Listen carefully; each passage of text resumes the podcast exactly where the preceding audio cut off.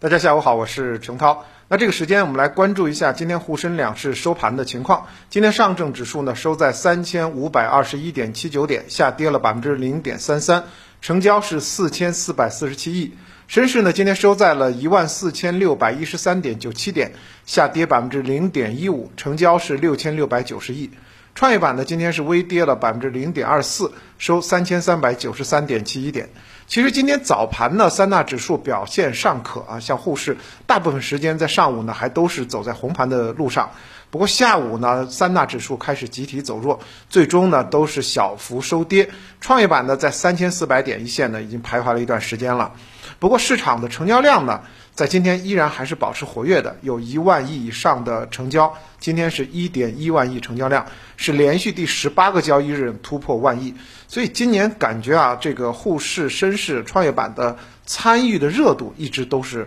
还是不错的。不过行业板块今天是多数收跌，所以呢，大家在盘中今天很难赚到钱。今天呢，前两天大涨的航空航天今天大跌。而酿酒板块呢逆势走强，板块方面呢，像元宇宙游戏板块在午后呢走势开始强势，军工板块出现了下挫。整体来讲的话，市场做多的热情并不是那么高，所以呢个股呢今天是跌多涨少。那么从呃板块来讲的话，其实我们重点要说一下，最近一段时间我们直播中反复说到了，如果说没有政策的引导的话，四季度什么板块是？最值得大家关注的就是生活消费品啊，这个很好理解。一方面呢，我们在年底年初啊，在这个元旦春节之前啊，就是不光是呃很多家庭在准备啊，做一些这个呃消费升级，比如说家电换一换呀，这个衣服买买新的呀，很多的企业也在做。啊，一些呃储值备货啊，那么准备着元旦春节的一个销售备货，所以呢，整体来讲的话，生活消费品在四季度原则上呢，一年呃每年呢都还能有所表现。那么当然，今年的这个生活消费品呢，是从白酒开始呢，逐步的引领。那么从三季报开始呢，我们就看到白酒其实今年的整体的。业绩韧性是比较好的，预收款的状态呢也比较乐观。那么在整个三季报呈现出比较好的状态之下呢，很多机构对于明年白酒的业绩呢仍然持有比较好的一个预期。那么展望明年呢，呃，白酒行业的景气度还有比较高高的支撑啊，很多的白酒头部龙头的企业呢还是有望稳中有进。比如从宏观来讲的话，那么应该说可以考虑说明年呢，这疫情控制会逐步的常态化，同时呢更加的稳定，疫情后的经济会持续的复苏，所以大众的边际消费会逐步的回升。那么从行业层面来讲的话，白酒行业经过这两年的这个优胜劣汰，应该说呢，也是继续的向。头部企业来集中，我们看到现在白酒呢，几块钱的白酒也有，但是呢，就是上千块钱的白酒现在也越来越多，很多的白酒龙头在市场上越来越享有定价权。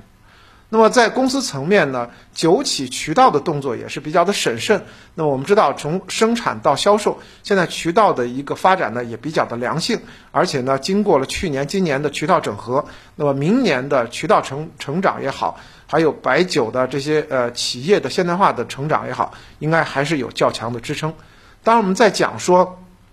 这几条呢，好像感觉都是有一点这个书面。那么呃，但是我们回到 A 股当中的具体表现，应该也看到了，白酒呢基本面没有发生基本变化，甚至看好的同时，实际上估值还是在下跌啊。今年很长一段时间，其实白酒都是在回调当中。那么经过了回调之后呢，啊，板块的估值也回到了相对合理的区区间，所以呢，在呃对于明年的行情的预测当中呢，很多券商都提到了就对于这个白酒行业未来主线的把握，比如说还是要选择竞争格局更优，就站在高岗上的那些高端酒的龙头，像贵州茅台、五粮液、泸州老窖。另外呢，同时也可以考虑业绩弹性持续释放的。次高端酒，像山西汾酒、酒鬼酒、舍得酒，以及边际改善比较强的，像水井坊等等。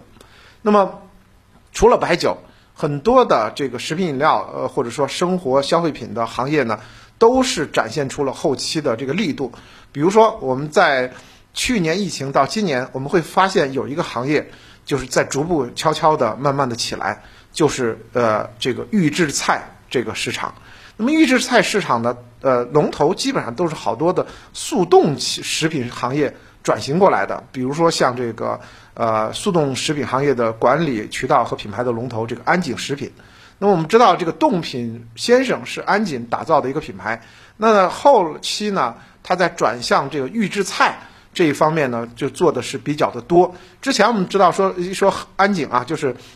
卖一些鱼丸呀。卖一些冷冻的这个鱼制品等等，但是现在一些预制菜，就是我们说的半成品菜啊，冷冻的半成品菜，现在呢也成为啊冻品公司的一个非常重要的一个呃卖点。那么我们也经常会在这超市买一些这个冻品菜，尤其是年轻人现在呢觉得这个冻品菜预制菜是很方便的，回来稍微一加热就可以成为啊一顿美餐。所以呢这一块的这个后期发展有可能会啊看好一线。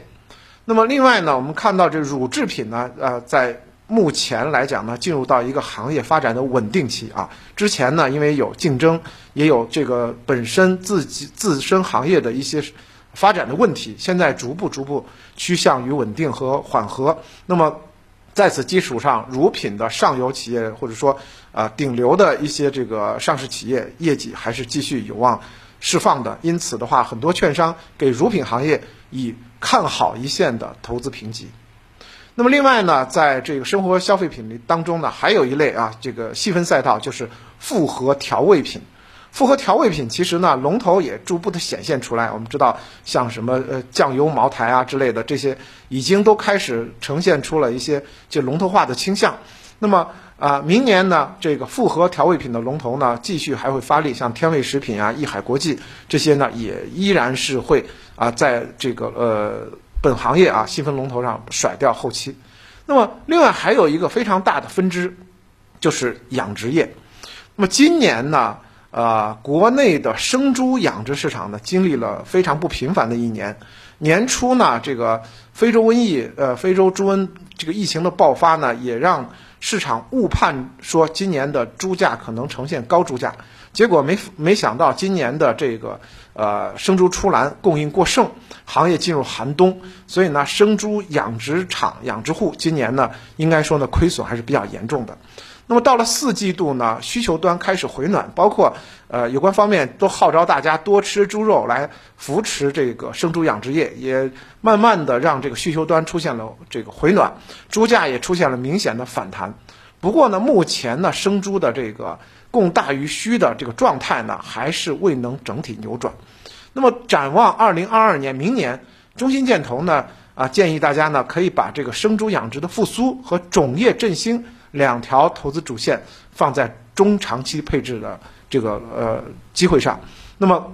生猪产业链当中呢，像牧原股份啊、温氏股份、正邦科技、龙大肉食仍然还是龙头，而种业方面呢，像大北农。登海种业、全英高科也是大家熟悉的种业龙头。那么禽产品这个产业链呢，可以注重一下这个盛农发展。而动物保健和呃这个宠物行业是我们在明年需要关注的新的细分赛道。动物保健行业像生物股份、科前生物啊、蔚蓝生物等等。这个宠物行业呢，像中宠股份、佩迪股份，这都是新的，我们需要去关注这个。啊，次生代的或者说我们叫这个 Z 时代的呃这些年轻人，他们更关心的这种的啊发展的一些细分赛道。那么再回到整体操作当中，应该说呢，上证指数三千五百五十点的攻破呢，可能还需要一段时间的震荡，而创业板呢也在三千四百点整数关口挣扎，所以呢，大家呢还仍然不建议这个仓位呃打得过高。那么。从品种上呢，可以短线关注医药制造、食品饮料、软件服务、环保等投资机会，而中线呢，持有一些低估值蓝筹股，心理还是比较稳当的。那么从未来的三到六个月呢，可以关注三条主线，一个呢就是高景气度、中国有竞争力的制造成长赛道，包括新能源汽车产业链、科技硬件、半导体等等。第二个呢，就是我们说的中长期啊明确的偏消费类的领域，刚才是。就分析了很多的农林牧渔，啊，食品饮料、互联网娱乐、家电、轻工等等。还有呢，就是政策扶持的这个预期支持的一些板块。而相对看淡什么呢？看淡一些传统的周期股，像这个煤炭、钢铁、航运。那么这些呢，就是我们认为呢，从十一月进入十一月以后呢，应该说呢，整体上行情，呃，就不再向大家推荐关注这些周期类的个股了。好的，感谢您的收听。